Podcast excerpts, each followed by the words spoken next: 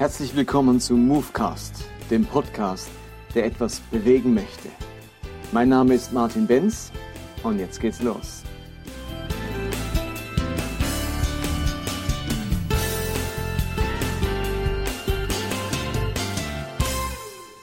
Willkommen zum Movecast 38. Auch heute beschäftige ich mich mit dem Thema Notordnungen. Ihr spürt vielleicht inzwischen Zeit, welche Tragweite dieses Thema hat, was da dahinter steckt, vielleicht auch auf was ich raus möchte. Diese, diesen revolutionären Gedanken, dass Gott etwas möchte, einen klaren Willen hat, klare Absichten hat, klare Werte hat und sich trotzdem auf menschliche Zerbrochenheit, menschliche Unfähigkeit einlässt und sich sogar in der Weise darauf einlässt, dass er eine Ordnung, ich könnte auch sagen ein neues Gebot, eine neue Anordnung erlässt, die jetzt dieser menschlichen Unfähigkeit gerecht wird. Also Gott hasst Scheidung und trotzdem erlaubt er im Scheidungsgebot des Mose die Scheidung. Gott will, dass alle Tiere und Menschen Pflanzenfresser sind und doch gestattet er nach dem nach der Sinnflut das Fleisch fressen und es gibt dann sogar Speisegebote, die dieses Fleischessen regulieren und anordnen. Gott will keinesfalls einen König in Israel, weil er ihr Herrscher sein will und trotzdem macht er am Schluss Königsgebote, Anordnungen für einen König und nennt sogar dann den König David einen Mann nach seinem Herzen, von dem dann sogar der Messias abstammen wird. Ich könnte also bei all diesen Themen argumentieren, dass das unbiblisch ist, wenn es einen König gibt, unbiblisch ist, wenn man Fleisch isst, unbiblisch ist, wenn man sich scheiden lässt. Und ein Stück weit stimmt das. Ja, wir haben nämlich Bibelstellen, die deutlich sagen, dass Gott das nicht will. Aber wir haben in derselben Bibel Anordnungen, die das gestatten, die das unter gewissen Bedingungen gestatten. Anordnungen, die deutlich machen, Gott lässt sich auf die menschliche Unfähigkeit, zum Beispiel auf einen König zu verzichten, ein und gestattet ihnen einen König. Ich las gerade zu diesem Thema König äh, was in meiner stillen Zeit heute. Da ging es um die, um die Einweihung des Tempels und Salomo betet und erinnert Gott an sein Versprechen, das Gott gegeben hat, nämlich Gott hat gesagt in 2. Chronik 6, Vers 5, in der ganzen Zeit, seitdem ich mein Volk Israel aus Ägypten in dieses Land brachte, habe ich in keinem der Stämme Israels eine Stadt erwählt, damit dort ein Wohnsitz für meinen Namen errichtet wird. Ich habe auch niemand als Herrscher über mein Volk Israel ausgewählt. Damit wird nochmal deutlich gemacht, Gott will das nicht. Er will keine Stadt, wo es ein Heiligtum gibt, wo alle hinpilgern. Er ist der Gott, der unter seinem Volk ist. Und er will auch keinen Herrscher, der über das Volk Israel herrscht. Er will ihr Herrscher sein. Dann heißt es aber in Vers 6, aber jetzt habe ich Jerusalem als Wohnsitz für meinen Namen erwählt und ich habe David ausgewählt. Er soll der Herrscher über mein Volk Israel sein. Da hat Gott ursprünglich was nicht wollen. Keine Städte, keine Stadt, in der ein Heiligtum steht und kein Herrscher über das Volk. Aber jetzt macht das eben doch. Und jetzt würde ich nie sagen, Gott hat seine Meinung geändert. Gott weiß nicht recht, was er will. Mal will er so, mal wieder so. Nein, Gott hat die Fähigkeit, sich auf menschliche Unfähigkeit einzulassen und eine Anordnung zu erteilen, die es uns möglich macht, zu leben in einer gewissen Ordnung, in einem Rahmen, in einer gewissen Klarheit, obwohl wir die ursprüngliche Anordnung Gottes nicht mehr leben können, weil wir eben eine zerbrochene Welt sind.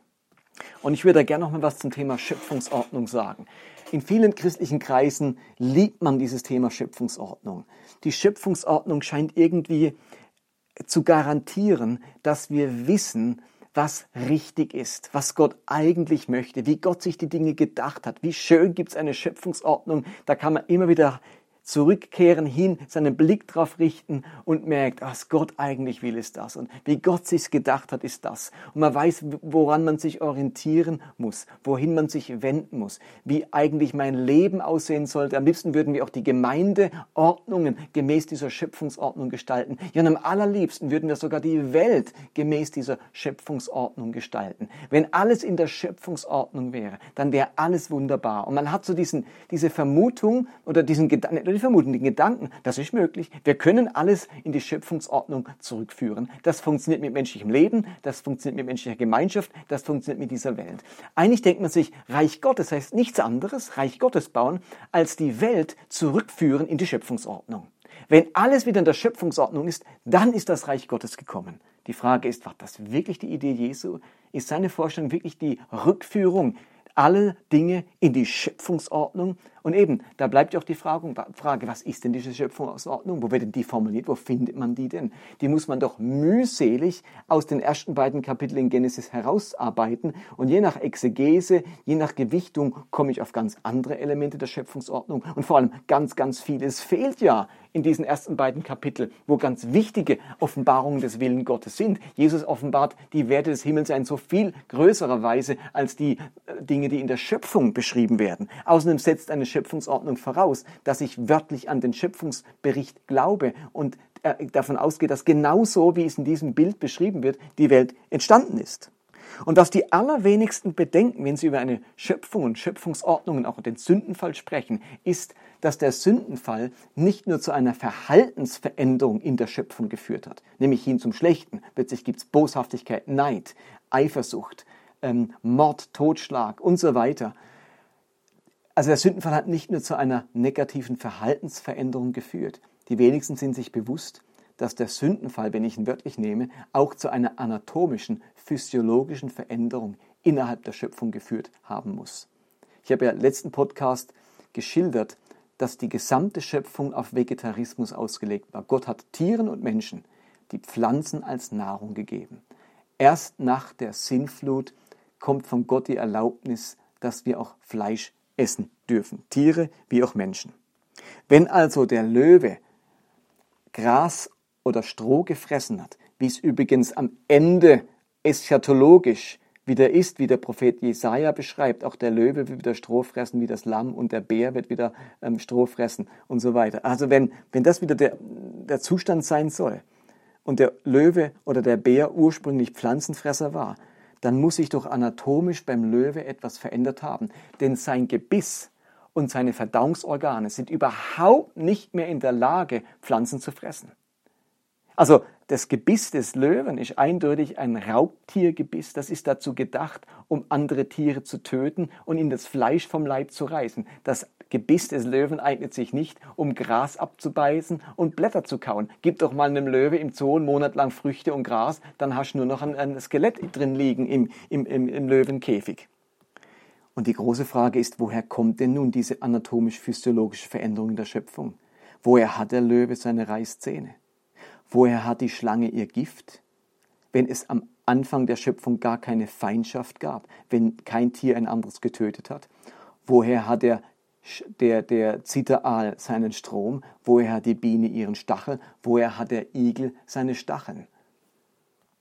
Woher hat die Schnake ihren Rüssel, mit dem sie Blut saugt? Denn Blut ist nun wirklich nichts Pflanzliches. Habt euch das schon mal überlegt? Wer gab dem Löwen seine Raubzähne? Entweder er hat sie von Anfang an, dann haben wir ein Problem im Schöpfungsbericht, dass ein Löwe Pflanzenfresser sein soll. Oder er bekam nach dem Sündenfall statt Kauflächen Reißzähne. Die Frage ist, wer hat ihm die gegeben? Hat er die als Auswirkung vom Sündenfall vom Teufel? Oder hat Gott ihm die Reißzähne gegeben, damit hätte aber Gott etwas gemacht, was jetzt das Töten und das Umbringen anderer Lebewesen fördert. Dann würde Gott den Löwen versorgen mit den Organen oder mit den Zähnen, die zu mehr Blutvergießen innerhalb der Schöpfung führen, was Gott ja gar nicht will, sonst würde ja in Jesaja nicht stehen, dass am Schluss wieder Frieden in der Schöpfung und unter den Tieren sendet. Also woher hat denn jetzt der Löwe seine Raubzähne? Hat er sie vom Teufel? Dann ist die große Problematik, wie können wir dann Gott preisen für die Schöpfung? Wie kann dann in den Psalmen auch der Löwe gepriesen werden, wie, der, wie er gemacht ist und wie herrschaftlich er ist und wie königlich er ist? Also, wenn der Teufel die Reißzähne beim Löwen gemacht hat, tja, wieso preisen wir dann Gott dafür? Wenn Gott die Reißzähne beim Löwen gemacht hat, dann hat Gott selbst etwas gemacht, was das Töten innerhalb der Schöpfung fortführt. Eine ganz herausfordernde Frage. Und wenn es zu anatomischen Veränderungen in der Schöpfung kamen, die inzwischen seit genetisch festgelegt sind, dann, denn es ist ja klar, jeder neue Löwe, der geboren wird, jedes Löwenbaby hat ja nicht Kaufflächen und frisst Gras und muss erst von der Mama beigebracht werden, bekommen, wie man Zebra frisst, sonst der, der junge Löwe hat von Anfang an Reißzähne. Der ist also genetisch verändert. Da hat sich in den Genen etwas verändert, sodass genetisch, wenn der Löwe im Mutterleib sich entwickelt, sich automatisch Reißzähne entwickeln. Wenn es nun solche genetischen Veränderungen gibt, könnte es nicht auch sein, dass sich beim Menschen genetisch etwas verändert hat und er genetisch nicht mehr so funktioniert, wie er einmal so funktionieren sollte. Wenn sich in der Schöpfung genetisch etwas verändert hat, dann müssen wir doch auch zugestehen, dass sich beim Menschen etwas genetisch verändert hat. Warum tun sich dann manche Christen so schwer damit, gewisse genetische Veränderungen, die jetzt vielleicht auch die sexuelle Orientierung eines Menschen anbetreffen, zu akzeptieren? Warum kann das auf keinen Fall sein? Dem Löwen gestehen Sie doch auch zu, dass sich da genetisch etwas verändert hat. Also sie müssten es eigentlich zugestehen, nur haben sich die meisten es noch gar nie überlegt. Aber wenn ich mir das überlege, dann muss ich eigentlich auch dem Menschen zugestehen, dass sich bei ihm genetisch etwas verändert hat. Und was sich da alles genetisch verändert hat, zu was wir alles nicht mehr fähig sind, was mal ursprünglich zu einer sogenannten Schöpfungsordnung gehört, das finden wir zum Teil eben erst heraus. Das ist einfach so jetzt für mich ein Nebengedanke, über den es sich vielleicht lohnt, mal nachzudenken. Ich würde heute noch eine weitere Not- oder Neuordnung äh, ins Spiel bringen, die wahrscheinlich auch viele sich gar nicht bewusst gemacht haben. Es geht nämlich um das Thema Ehelosigkeit. Der Schöpfungsbericht, gerade der Schöpfungsbericht, macht deutlich, dass der Mensch auf die Ehe hin angelegt ist. Wer vom Schöpfungsbericht ausgeht, der muss klar bekennen, dass die Ehe Gottes ursprüngliche Ordnung ist. Deutlich ist in der guten Schöpfung Gottes zu erkennen, dass der Mensch nicht dafür geschaffen ist, alleine zu sein, sondern Mann und Frau einander zugeordnet sind, um eine ganz tiefe Einheit miteinander zu bilden und lebenslang miteinander verbunden zu sein. Ganz Deutlich wird das formuliert in Genesis 2, Vers 18. Gott, der Herr, dachte, es ist nicht gut, dass der Mensch so allein ist. Ich will ein Wesen schaffen, das ihm hilft und das zu ihm passt. Darum verlässt ein Mann seine Eltern und verbindet sich so eng mit seiner Frau, dass die beiden eins sind mit Leib und Seele. Dieses Gebot war gerade im Judentum so bedeutungsvoll und so wichtig, dass Heiraten zum Pflichtgebot wurde im Judentum. Für das Judentum zur Zeit Jesu zuvor bis heute ist die Ehe ein Pflichtgebot, ein heiliges Gebot. Ich möchte euch gerne mal vorlesen, was auf der Internetseite der Synagogengemeinde Saar, also eine Gemeinde wohl im Saarland, steht zum Thema Ehe. Ich lese, die Institution der Ehe gilt im jüdischen Glauben als heiliges Gebot. Der ehelose Mensch wird als unvollkommen betrachtet. Ein sich bewusst für Ehelosigkeit entscheidender Mensch verstößt gegen das göttliche Gebot, durch Nachkommen für den Fortbestand des Glaubens zu sorgen. Der Mann soll Vater und Mutter verlassen und seinem Weib anhängen, und sie sollen zu einem Fleisch werden, heißt es im ersten Buch Mose. 2,24, seid fruchtbar und mehret euch und füllet die Erde, heißt es außerdem im ersten Buch Mose. Es ist also göttliche Absicht, die menschliche Gattung zu vermehren, der Hochzeit kommt daher besondere Bedeutung zu, weshalb nach dem Talmud sogar das Tora-Studium unterbrochen werden darf, um mit Brautleuten zu feiern. So viel aus der Internetseite der Synagogengemeinde Saar. Dass Heiraten Pflichtgebot war, habe ich schon deutlich ausgeführt in meinem Podcast zur Frage, war Jesus verheiratet, wo ich äh, gezeigt habe, dass Heiraten gar keine Wahlmöglichkeit war, wie heute, Mensch, heirate, heirate ich nicht, sondern man wurde verheiratet als junges Mädchen mit 13 Jahren oder als junger Mann äh, mit spätestens 15, 16 äh, bis 18 Jahren. Also da hat man gar keine Wahl gehabt. Und man weiß, dass auch gerade ein Rabbiner verheiratet sein musste. Das ging gar nicht anders. Es gibt nur einen Fall, wo äh, ein Rabbiner nicht verheiratet war in den jüdischen Schriften und äh, er sehr um seine Anerkennung kämpfen musste, weil er eben dieses, diese Anordnung Gottes nicht befolgt hat. Wir können also deutlich sagen, vor allem vom Schöpfungsbericht her, es ist die Absicht und der Wille Gottes, dass Menschen heiraten. Ehelosigkeit ist von Gott nicht gedacht. Es ist nicht gut, wenn der Mensch allein ist. Und doch finden wir genau zu diesem Thema eine Notordnung in der Bibel. Und hier trifft dieses Wort Not ganz, ganz besonders zu. Und für uns Christen ist diese Ordnung so bedeutend, dass die Ehe ein Sakrament wurde. Man wird kaum eine christliche Hochzeit finden, in der nicht gerade die Texte aus dem Schöpfungsbericht zitiert werden. Und jetzt passiert etwas höchst Interessantes im Neuen Testament. Wir finden plötzlich Aussagen, die zur Ehelosigkeit raten und den Zustand des Alleinseins der Unverheirateten bevorzugen. Ausführlich darüber spricht Paulus in 1. Korinther 7. Ich möchte euch ein paar Dinge aus diesem Text vorlesen. Das heißt 1. Korinther 7, Vers 7, ich wünsche, jeder könnte unverheiratet bleiben, so wie ich es tue. Den Unverheirateten und Verwitweten sage ich aber, dass es besser ist, so wie ich, unverheiratet zu bleiben. Und etwas später fügt er dann hinzu in Vers 26, wenn ich daran denke, welch schwere Zeiten uns bevorstehen, scheint es mir das Beste zu sein, wenn man unverheiratet bleibt. Wenn du eine Frau hast, dann versuche nicht, dich von ihr zu trennen. Und wenn du keine hast, so bemühe dich auch nicht darum, eine zu finden. Paulus macht hier etwas Unerhörtes, obwohl es die klare Ordnung der Ehe gibt und die jüdische Tradition und Praxis, die es seit Jahrtausenden so bestätigt hat, auch zur Zeit von Paulus, rät Paulus zur Ehelosigkeit. Für ihn ist diese Ehelosigkeit nämlich eine zeitbedingte Notordnung. Paulus geht davon aus, dass die Menschheit in ihrer letzten Phase ist und dass auf die Christen eine große Verfolgungswelle zurollt.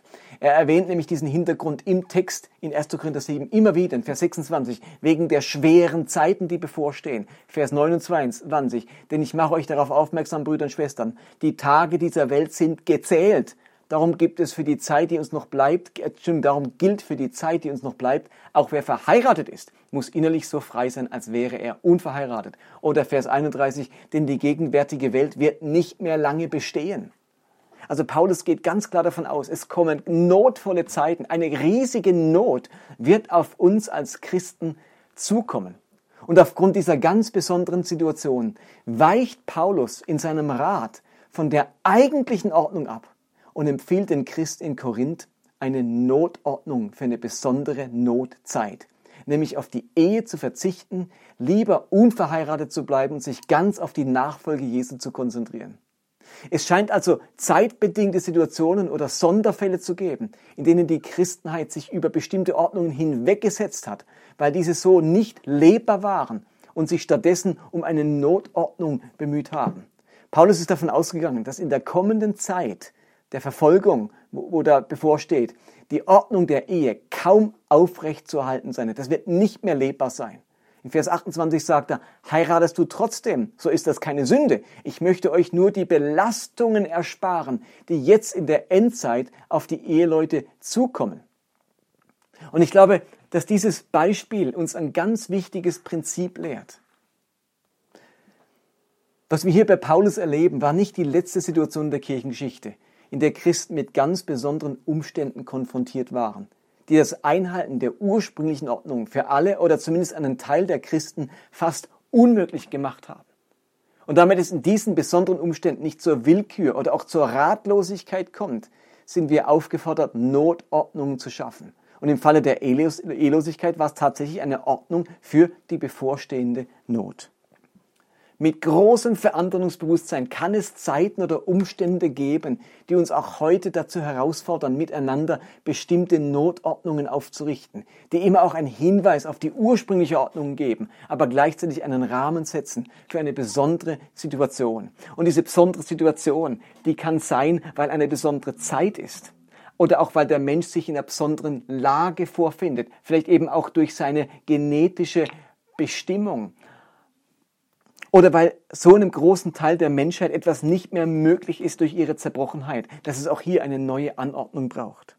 Es geht mir nicht darum, dass Notordnungen ein Freibrief sind. Jetzt macht doch jeder, was er will. Notordnungen sind Ordnungen, auf die man sich auch einigt. Das Apostelkonzil hat so eine Notordnung oder Neuordnung ähm, entwickelt, als es darum ging, dass die Heiden dazukommen. Darüber werde ich gern äh, ein anderes Mal, vielleicht das nächste Mal noch was sagen. Man muss sich darüber einig sein, man, man findet sich. Das ist nicht ein Freibrief, dass jeder jetzt seine eigene Ordnung aufstellen kann. Ich will nur deutlich machen, wir finden in der Bibel Notordnungen, wo Gottes Wille nicht länger so umgesetzt wird, wie Gott sich's eigentlich gedacht hat. Und Gott ist damit einverstanden. Gott sitzt nicht im Himmel und er wird immer röter und ich ball auf 180, das wieder am Punkt ist, wo sie es nicht so machen, wie ich will.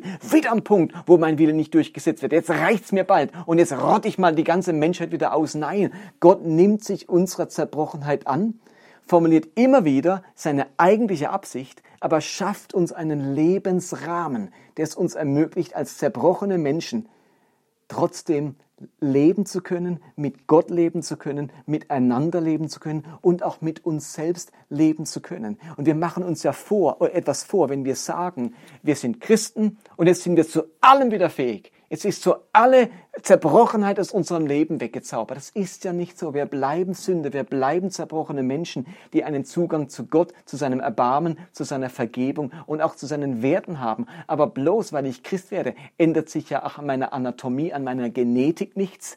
Und deswegen habe ich nicht ein völlig anderes Herz. Wir sind auf einem Weg der Heiligung, aber wir erleben auch jeden Tag unsere Zerbrochenheit. Und darum sind Notordnungen so wichtig. Sie schaffen uns einen Lebensraum und einen Lebensrahmen, um weiterleben zu können mit unserem Gott, miteinander und mit uns selbst leben zu können. Und das nächste Mal schauen wir uns das Thema Eunuchen an. Da sagt die Bibel nämlich ein paar ganz spannende Geschichten dazu. Auch beim Thema Eunuchen, also einer bestimmten Sonderform der Sexualität, des sexuellen Empfindens, haben wir eine Neuordnung und vor allem sagt Jesus zu dieser speziellen Sexualität etwas ganz, ganz Spannendes und außerordentlich Differenziertes, was ich so selten gehört habe. Ihr dürft gespannt sein. Bye bye.